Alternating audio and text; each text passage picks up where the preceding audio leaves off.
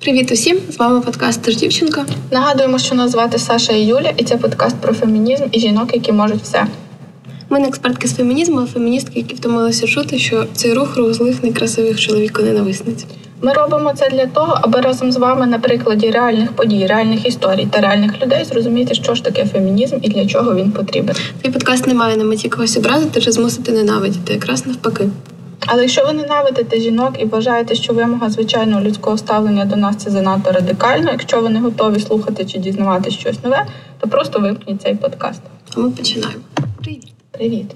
Це так дивно, що ми зараз, напевно, востаннє кажемо цей вступ. І не тому, що подкаст закінчується, а просто тому, що сезон закінчується, і ми плануємо кілька змін в заставці. Так, так. Спочатку. Бо ви вже, напевно, запам'ятали це на пам'ять, якщо слухаєте 22-й епізод. І нам вже проїлось, хоча ну. Це ніби хороший вступ, але логічно буде щось поміняти в наступному е, сезоні. Як в тебе справа? Юля тут стресує. Перший раз лишила свою дитину. Я така іду е, по вулиці, і так мене серце болить реально аж чохкає, що я її лишила перший раз самою. Вона так плакала. Я чула, як вона плакала, і все одно пішла, не вернулась до неї. І я така думаю, зараз напишу про це в Твіттері, а потім думаю, боже, мене ж закриють, скажуть, о Боже, типа, тут там діти, щось там собі це, а ти з собакою. Типу, але воно реально, типу, ти так звикаєш, і воно таке твоє, і тобі так шкода, що воно так плаче, але. Блін, ці муки взросління не тільки у людей. Щось типу собаки теж страждають. Так. У мене закінчиться відпустка, і одна з найкрутіших речей за цю відпустку була якраз те, що я приходила до Юлії, і ми тіскали її собаку. Ви не тіскали її, вона просто нападала на вас. У нас не було вибору. Взагалі за цю відпустку якось більше зрозуміла, що я хочу. Бо мені здається, що коли ти постійно працюєш в якомусь режимі нон-стоп, то в тебе немає часу взяти паузу і задуматися, чи все що ти робиш, ти справді хочеш, та чи ти живеш те життя, яким ти хочеш жити. І я зрозуміла, що ні. Але це добре, тому що я сподіваюся, що е, в мене вистачить сміливості поміняти щось за найближчі кілька місяців. Саша, ти таке не можеш казати, бо ти дівчинка. Ти можеш все. Звичайно, що ти все поміняєш. Ем, так, і якраз в передостанній день відпустки записуємо подкаст такий. Я аж переживаю, що він буде занадто сентиментальний. Е, бо е, ми якось багато говорили про жінок, чиї імена ви могли знати, чиї історії багато хто вже розповідав. Це просто скоріше наша якась інтерпретація. Але одна з великих цінностей того, що ми пишемо подкаст, це якраз ваші листи, тому що нам дуже важливо знати історії жінок, які чиї імена не з'являться в Вікіпедії, але які не менш важливі. І тому ми сьогодні зробимо не знаю якусь таку версію. Я для себе назвала їх невидимі жінки. Так. Це жінки, яких ніхто не помічає, але без яких все б розвалилося насправді. І ми б з тобою могли без них не записувати подкаст. Так, сто процентів. Ем, так от. Ем, і до того, як переходити до історії, можемо обмінятися рекомендаціями. Ти вже подивилась корону? Я почала дивитись. Ні, я ти знаєш, що корона це не той серіал, який я випереджаю всіх, хто рік на переді мною почав дивитись. Ні, я не можу його дивитись. Я не знаю, типу, і по-перше. Я не дуже хочу дивитися серіал назвою Корона зараз. Це так, знаєте, як типу мені вибиває реклама відпочинь Буковелі. Я така думаю, я відпочила, а потім дивлюсь, типу, якийсь там е, центр, типа оздоровлення і готельно-ресторанний комплекс Корона. І я така, типа, що то не хочеться відпочивати. Ну, в принципі. Я б поїхала, але знаєте, зараз якось дивно це все сприймається. І от серіал Корона абсолютно, типу, не мій серіал. І це дуже рідко буває насправді. І стільки рекомендацій в Твіттері, і всі дівчата обговорюють. І я хочу бути в темі, і я не можу. Типу, я я не можу. Я вже бачила типу спойлери, що там буде далі. Але мені не цікаво, типу, мені все одно, що там буде далі. Я вже не можу Ага, на цього. яка ти категорична. Я вже не можу на цього, типу, якогось дивитися цього мужика, типу, якогось унилого, цього її чоловіка, він якийсь роздражаючий персонаж. Типу, я не знаю, мене нервує все. Окрім, бо там є мопс, про мопсів згадують, там є ці. е, Чекай, мопси чи коргі? Коргі, але там він розказує брат короля, що він е, тримає Ага. мопсів, що вони пукають і щось там ще. Типу, е, про мопсів вони говорять, є коргі і, і коні, типу, бо, бо королева Так, любить так. коней. Все. Більше нічого не подобається. Мені не подобається наряди. Ну я не кайфую від цього. І це якось обідно, бо я б хотіла подивитися. Ну я себе силую, але що то. Що то не йде? Ти подивилась його? Ну, я, я ще не, не дивилася останній сезон, але перші три мені дуже сподобалися. Там і п'ятий має бути та ще. Напевно, не знаю. А, а я можу, поки я ще в процесі читання, але вже можу порадити книгу Сила Наомі Альтерман. І так, щоб не дуже спойлерити, просто скажу, що е, ми в якомусь з попередніх епізодів говорили про те, що якщо ви чогось не бачите, це не значить, що цього не існує. І от тут е, книга про те, що все може насправді дуже сильно перевернутись, і ем, жінки можуть стати сильнішими за чоловіків, і тоді чоловіки будуть ем, не знаю, прагнути рівноправ'я, не розуміючи, що насправді ем, це просто зайнялось їхнє місце. Або що насправді рівноправ'я вже є, просто їм було комфортніше там, де був патріархальний світ. Загалом цікаво, я прошу подумати, і дуже захоплює історія, і легко читається. Мені подобається стиль, як написано. Ем, тому раджу. Але якщо раптом закінчення буде не дуже, то скажу в наступному епізоді. Ем, так. Будемо переходити до історії. Я думаю, що так. Я починаю. Ага. Так, я хочу почати свою розповідь з вибачень. І я щось так подумала, що буде доречно, не знаю чого. Я просто писала це вечором, і мені в мене настрій такий був на вибачення. Якщо на протязі сезону я буду говорити за себе, добре, бо, бо може ти не думаєш, що ти когось образила. А якщо я якимись своїми словами когось зачепила чи образила, якщо якось перекрутила, бо я можу, і я знаю, що я точно перекрутила, щось я не так сказала, то я прошу вибачення за це. І взагалі в цьому подкасті і по житті я завжди стараюсь бути якоюсь максимально щирою. Але знаєте, воно буває як добре, так і погано, бо часом моя щирість якась бездумна, і комусь вона може бути неприємна, і мені вилазить то боком. Е, і хочу сказати дякую за всі приємні слова, які ви нам писали, за те, що слухали нас, давали фідбек. І ще дякую, якщо слухали мовчки, тому що для мене це теж такий навик, е, який би я хотіла здобути, набути, бо я не вмію щось робити мовчки. Е, Тому це, це теж класно. Дякую всім, хто слухав.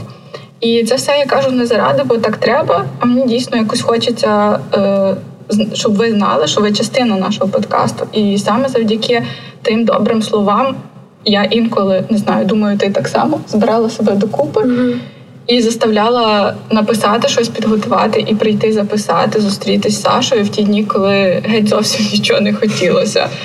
Е, все, на цьому лірична вставочка закінчується. Е, Далі я скажу максимально дурнуватий факт про себе, щоб розбавити це все. Е, В дитинстві я хотіла стати як Ірина Алєгрова. Саші я вже про це розповідала поза позавчора, здається, тому вона вже не так сильно сміється. Але в той день вона сміялася дуже сильно. Я думаю, що навіть сильніше, ніж моя собака гавкає. Тому, е, тому що ми всі баби стерви. Якщо ви не знаєте до чого, це то в Ірини Алєгрової була така пісня. І мені дуже подобалося, я знала слова на пам'ять. Виявляєте, там чотирирічна дитина чи п'ятирічна ходить і співає всі ми баби стерви, і ніхто мені не сказав, що не можна це співати. Я не знаю. І насправді не знаю, чому ця жінка була цим моїм. Крашем це модне слово, але якось мені тоді здавалося, що вона виглядає супер впевнено, і я дуже хотіла бути такою бабою стервою, співати, носити пишні сукні і курити. От такий фемінізм 90-х. Така була Юля феміністка. Е, Потім е, мені була дуже до вподоби персонажка з мультсеріалу Хей Арнольд е, Хельга Патакі. Це була якась максимально дивна дівчинка з монобровою. Вона була абсолютно ніби якась некрасива, але я капець перлась від неї, вона мені дуже подобалась. І, до речі, якийсь час я так назвала себе в контакті Хельга Патакі і думала, що то я така собі особлива і придумала дуже прикольно, е, допоки не вела в пошуку і не побачила, що у нас таких унікальних Хельгів Патаків було щось понад 100 чи, чи навіть більше. Е, а ще я пам'ятаю, що в дитинстві мені дуже подобалася Руслана Писанка, але всі абсолютно всі, хто про неї щось говорив, всі акцентували увагу на тому, що вона товста. І мені якось було максимально дивно, тому що ну чому людину характеризують тільки за цим одним параметром. Вона тоді вела погоду, uh-huh. знаєш, а потім вона перейшла в кіно. Типу, uh-huh. ну я не знаю, може вона одразу була в кіно, але я пам'ятаю так, що спочатку була погода, а потім е, вона uh-huh. почала. Ну і вона капець харизматична. В неї, типу, є якісь такі особливі риси. Ну і вона красива. Ну зараз їй, мабуть, би було трохи легше, якби вона от зараз була такого віку, як е, так. тоді, типу, але все одно. От. Так що Руслана Писанка мені дуже подобається. Якщо Руслана Писанка ви нас слухаєте, то ви дуже гарно. Ем, загалом в мене немає сьогодні якоїсь конкретної історії. Я все думала, чим би таким завершити, що би розказати. І зрозуміла, як ми вже на початку сказали, як Саша сказала, що хочу згадати якихось таких невидимих жінок, тих жінок, насправді на яких все тримається: бабусь, мам, сестер, тіток. Я коли писала тіток, весь час думала, щоб не сказати тікток. Е, Ті, котрі нібито не феміністки, оті, котрі не знають, що таке феміністки, що таке фемінізм. Але насправді Але насправді так. Живуть за тими принципами. Так. І коли почала про це все думати, зрозуміло, що таких жінок є дуже багато. Вони повсюди, вони поруч з нами, з вами, і швидше за все ніхто не вважає їх героїнями, не не думає, що про них слід щось розповідати. Але ми зараз тут все все це виправимо. Е, в дитинстві в мене було дві подруги, дві сестри. Вони були моїми сусідками, ми все дитинство провели разом, бо я жила в маленькому місті і там дітей пускають на весь день, роби, що хочеш, йди куди хочеш. Але там теж є маньяки, до речі ще більше, ніж в містах. Так от, коли їхні батьки е, працювали, то за ними дивилась їхня прабабця. Вона була дуже старою, худою і повністю незрячою. При тому, що вона якось готувала для дівчат їжу, прибирала в домі, і вона постійно шукала дівчат, щоб покликати їх додому обідати. І мені дуже шкода, насправді, що ми були такими малими ушльопками і бігали і ховалися від неї, тікали. І незважаючи на те, що вона нас не бачила, вона завжди знаходила дівчат, бо переживала, щоб часом вони не ходили голодні. І мені було якось дуже дивно, що я про це згадала, бо пройшло дуже багато років. Це було глибоке моє дитинство, коли вона була жива. Але я досі пам'ятаю це все, пам'ятаю якісь уривки, епізоди з нею. І її звали Баба Вірка. Я не знаю, чи це було і справжнє ім'я, бо ви пам'ятаєте історію з моїм дідом, якого е, звати було Володя, але всі його кликали Миросо. То я не впевнена, що її звати Вірка, але я знаю її як баба Вірка. Отак, от ще одною чарівною, доброю і розумною жінкою була вчителька математики. І насправді вона була не моєю вчителькою. Я ходила до неї на додаткові заняття. Чесно, математику я ненавиділа, але на ці заняття ходила із задоволенням. І вона завжди просила, щоб коли я йду до неї додому, я брала з собою теплі капці, бо не можна мерзнути в ноги. І коли я це сказала Дімі, він сказав, я казала, я не хотіла носити кожен раз, а він каже: А чого ти просто там не лишила взуття? І я така, блін. Трошки запізно він мені про це сказав. І ще одна з причин, чому я любила приходити до неї, це їхні відносини з чоловіком. Він працював вчителем музики в садочку, і він був таким же добрим і таким же розумним, розумним, як вона. Я знала їх все своє життя, і вони капець як любили одне одного. Насправді вони любили одне одного як діти, якоюсь такою щирою любов'ю. І він дуже дбав про неї, готував їжу, купував дозволені солодощі, бо в неї був цукровий діабет. Він постійно стежив за їх харчуванням і в них були свої жарти, своя манера спілкування. Я тоді мало розуміла, але я я розуміла, наскільки класно і приємно і добре бути в їхньому товаристві, бути в їхньому домі. І якось я приїжджала додому після того, як померла Марія Антонівна, так її звали. І зустріла її чоловіка. Він був дуже сумним і дуже нещасним. Хоча до того насправді я ніколи не бачила його таким, тому що він був супер позитивний, супер весела людина. З ним було дуже приємно спілкуватися. І буквально через 4 місяці мама сказала, що він так само помер. Я сьогодні перезвонила ще до мами уточнити, щоб часом не ляпнути якусь дурню про людину, яка насправді ще жива, а я скажу, що він помер. Але ні, це все так. Він помер, тому що ну, вони були старими вже, вони не були молодими, але якась мені ця історія страшенно якась така, я не знаю. Я напевно не можу передати, тому що ви не знали цих людей, але вони були такими світлими, і мені якось так ця історія як як про рідних, про когось я згадую. Не знаю, як так може бути. Але отак. Е, Вибачте, що ці історії якісь сумні, але це якийсь сві, світлий сум швидше, ніж е, просто грустіночка. Е, Так, Алла Богданівна. Як не могла згадати ім'я. Мучилась, не знаю скільки днів, але згадала. Алла Богданівна Е, так звали викладачку з історії. Я пам'ятаю, що це саме через неї я переоцінила, що значить оте бути жіночною. До того я ніколи якось не задумувалась. І жіночною не не в тому плані, що нам насаджують. Е, вона була, вона була і є дуже високою, з доволі е, виразними. В нас швидше за все на такі риси обличчя кажуть грубі. Е, не канонічно красива, не маленька, не худенька, але вона настільки для мене жіночна, наскільки це можливо. Я пам'ятаю її стиль одягу, всі ці брюшні костюми, якісь строгі жакети, всі її цікаві історії і її посмішку в неї була дуже така, типу, пам'ятаєш, як ти розказувала, що ти кутиком обличчя посміхалась. От в неї була якась така посмішка кутиком обличчя, але вона була е, здебільшого іронічна, тому що ніхто не вчив історію. От. І насправді вона була дуже строгою і вимогливою викладачкою, але я кайфувала від її пар. Мені хотілося прийти і просто слідкувати за нею, такою розумною і самодостатньою, і якось по-іншому красивою. Пам'ятаю, що дуже тішилась, коли вона запам'ятала, як мене звати, бо для мене це було дуже важливо. Е, Так, далі я хочу згадати про Оксану, мою подругу. Я про неї вже розповідала в одному епізоді, але я не можу про неї не згадати, тому що не можу просто. Е, Оксана максимально скромна жінка, вона мама двох дітей, і насправді Оксану важко не помітити. Я кажу тут про невидимих жінок. Вона дуже видима, бо в неї пишні руді кудрі, але я про іншу видимість говорю. Так от Оксана е, дуже важлива, і я думаю, що саме через таких Оксан цей світ досі не розвалився на шматки, і в ній стільки тепла, співчуття і доброти.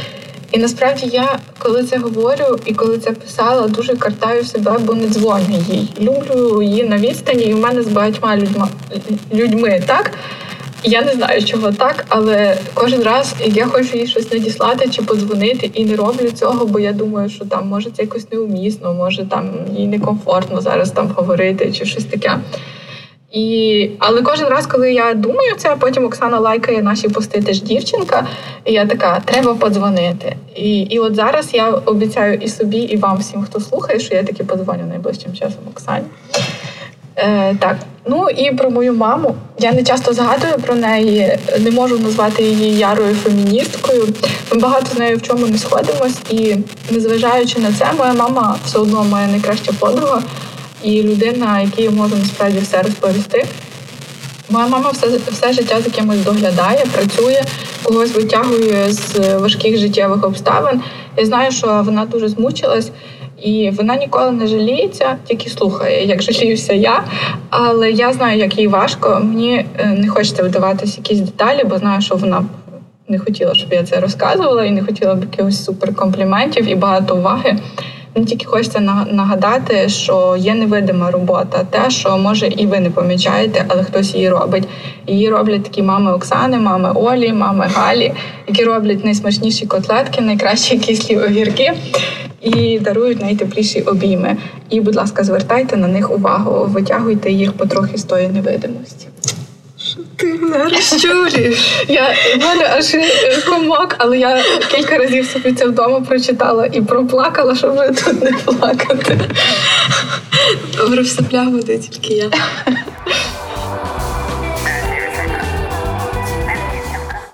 Насправді вагалась чи розповідати цю історію, бо не знаю, я не хочу бути там прям супер сентиментальною в подкасті, але думаю, що моя мама заслужила на те, щоб про неї так, говорили якомога більше людей.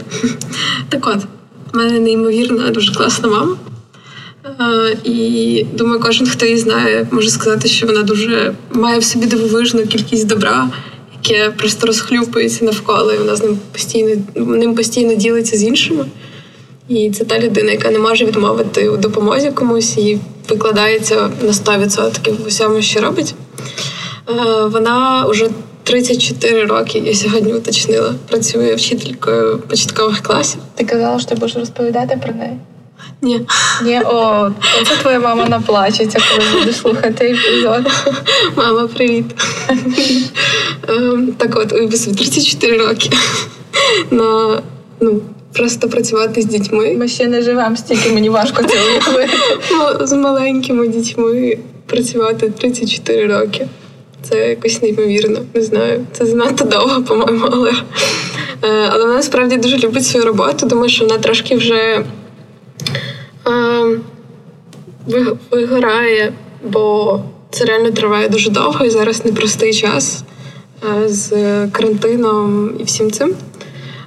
Але скільки я пам'ятаю, її вона навіть вільний час, коли ми там мали б дивитися фільм чи ще щось, вона завжди все одно думала про роботу. І ми як ми якось поїхали на море, і вона взяла з собою папір, е, скотч, клей, ножиці і картон, щоб робити для дітей якісь постери чи щось таке в клас. І реально ми приїхали на море, і мама сиділа і вирізала це все, робила якісь такі штуки. Ну, я можу повірити, наче твоя мама, да. Ну і вона завжди мені подобається, що вона, хоча вже працює 34 роки, вона не думає, що вона знає все і постійно розвивається, і проходить якісь нові курси, тренінги, проводить їх сама, бо вона ще викладає в інституті після дипломної освіти для вчителів. Вона більше про практику, їй не так цікаво розповідати теорію, як робити якісь прикольні групові заняття і так далі. І я пам'ятаю, що коли я пішла в школу, я якраз йшла, коли мама набирала перший клас, але вона мене не взяла до себе, бо сказала, що це не ну, не ок, щоб е, не було ніяких упереджень. І віддала мене в паралельний е, клас.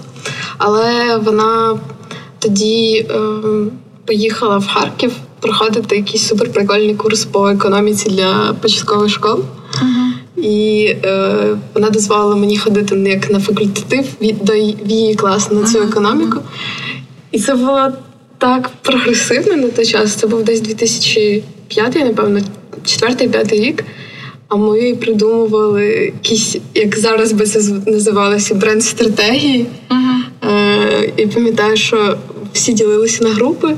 Е, і було якесь завдання придумати бренд і його презентувати.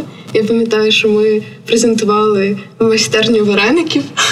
І Я навіть пам'ятаю візуально той плакат, де ми це все робили. Та якісь такі базові штуки економічні було дуже цікаво і зовсім не нудно. Е, ну і в цьому вся мама. Вона завжди знаходить якісь прикольні штуки, завжди вдосконалюється.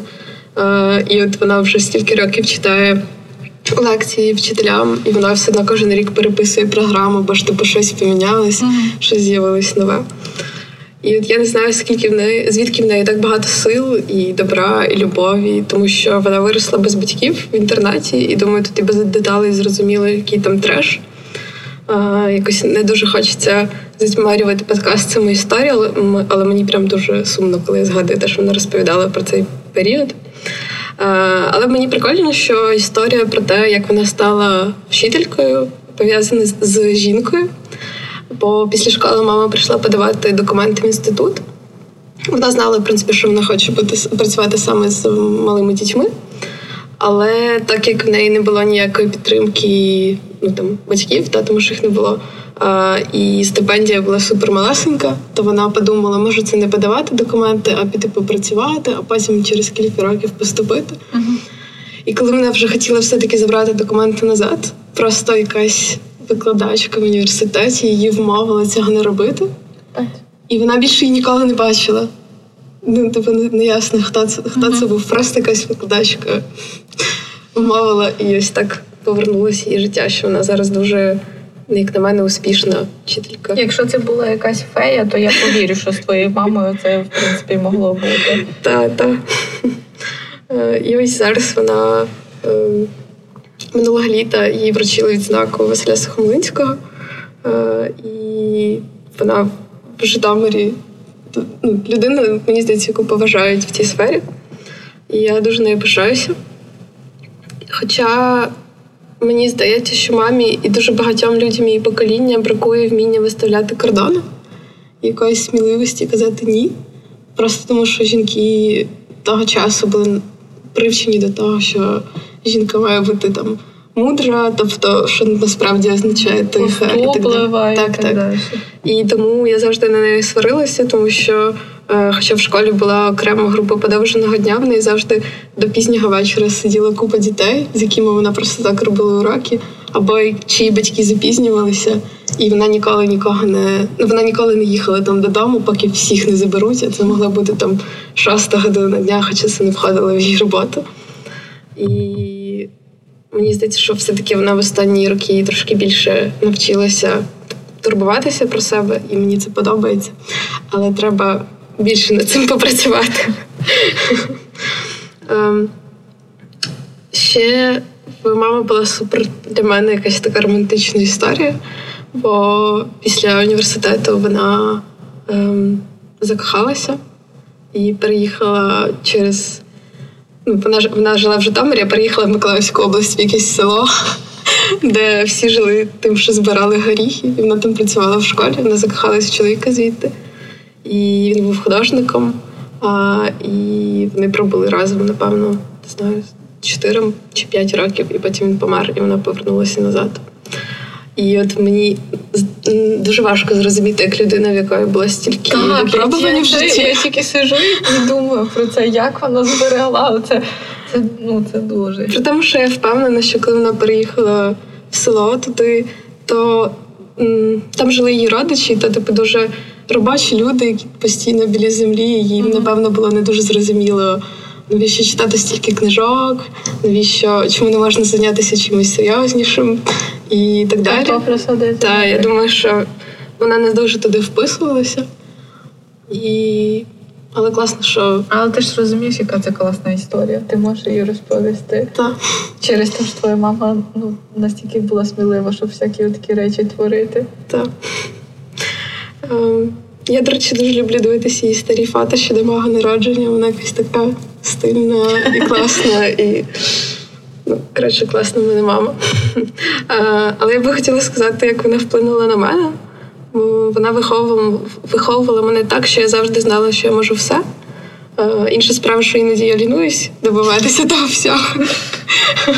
Але е, вона, ніколи не тиснула на мене, е, ким працювати, на кого вчитися, е, які оцінки там я отримувала, чи хочу я мати дітей, чи ні, з ким бути.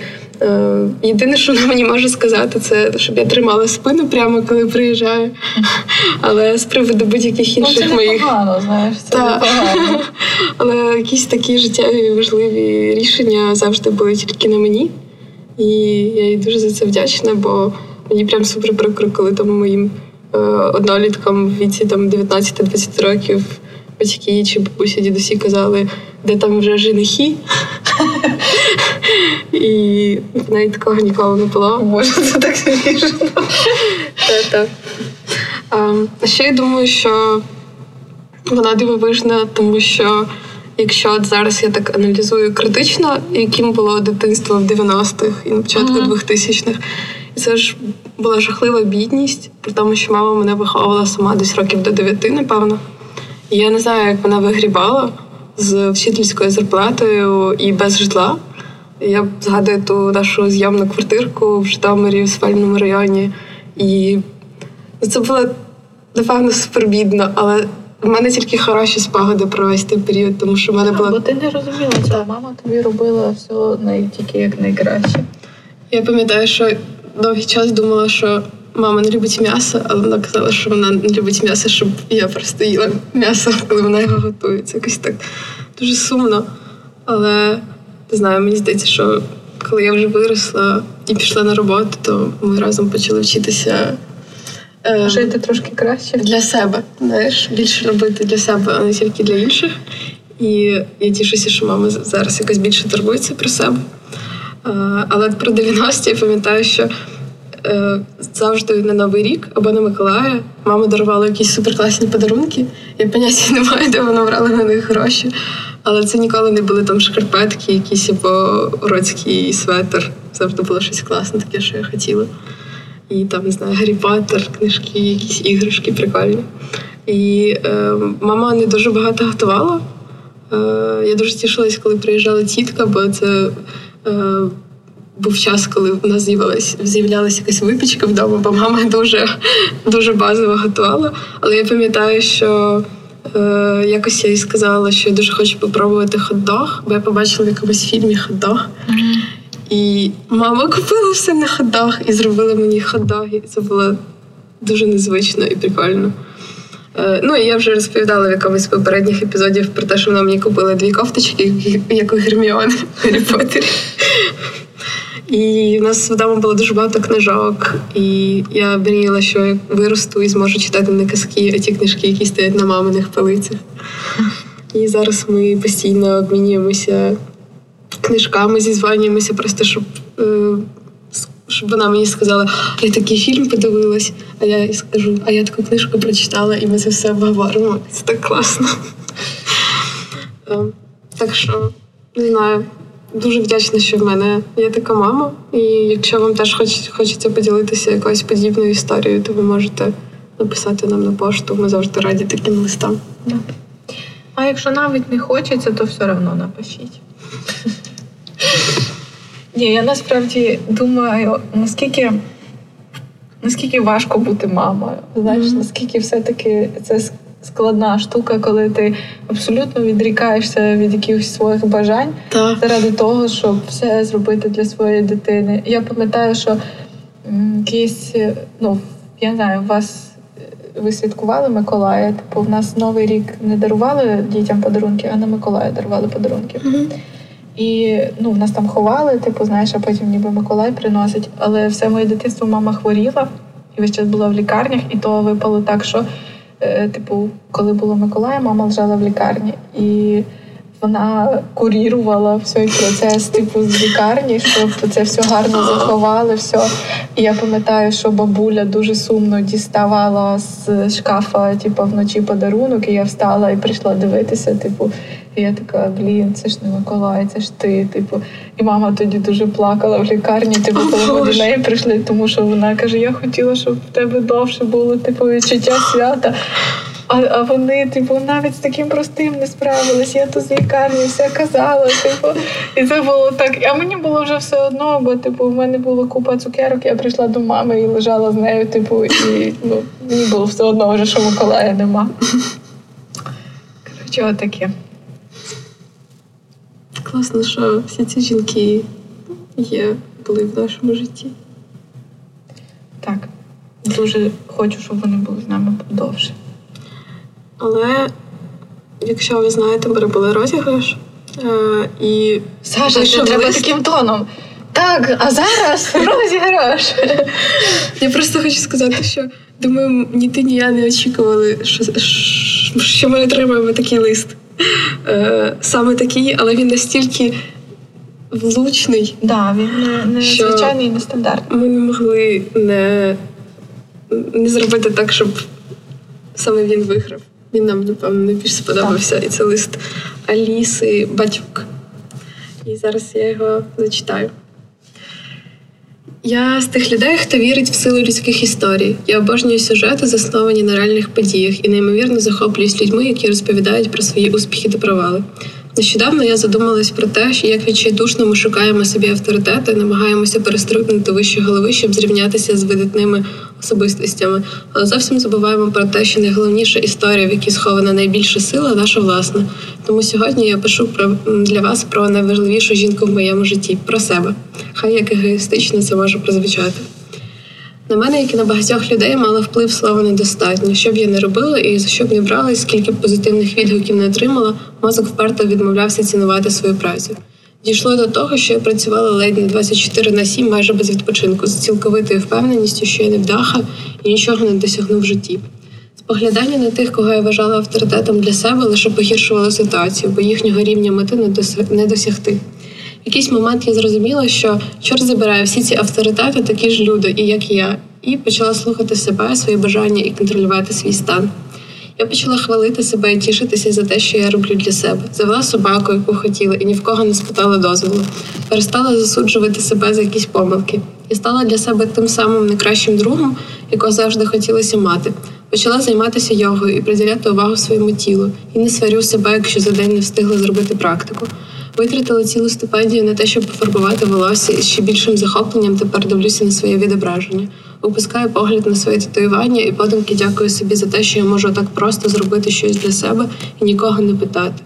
Тішуся, що не заздрю іншим, а читаючи передбачення від сільпо, ви досягнете успіху, посміхаюсь і подумки відповідаю обов'язково. Я знаю, що я можу бути сильною і дозволяти собі слабкості. Я точно знаю, що іншої такої Аліси немає.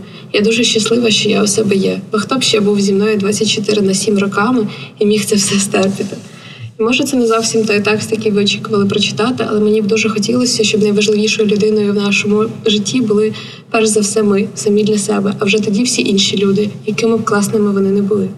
Дякую за ваш подкаст. Ви дуже класні. Сподіваюся, скоро чути новий сезон. З любов'ю від Аліси.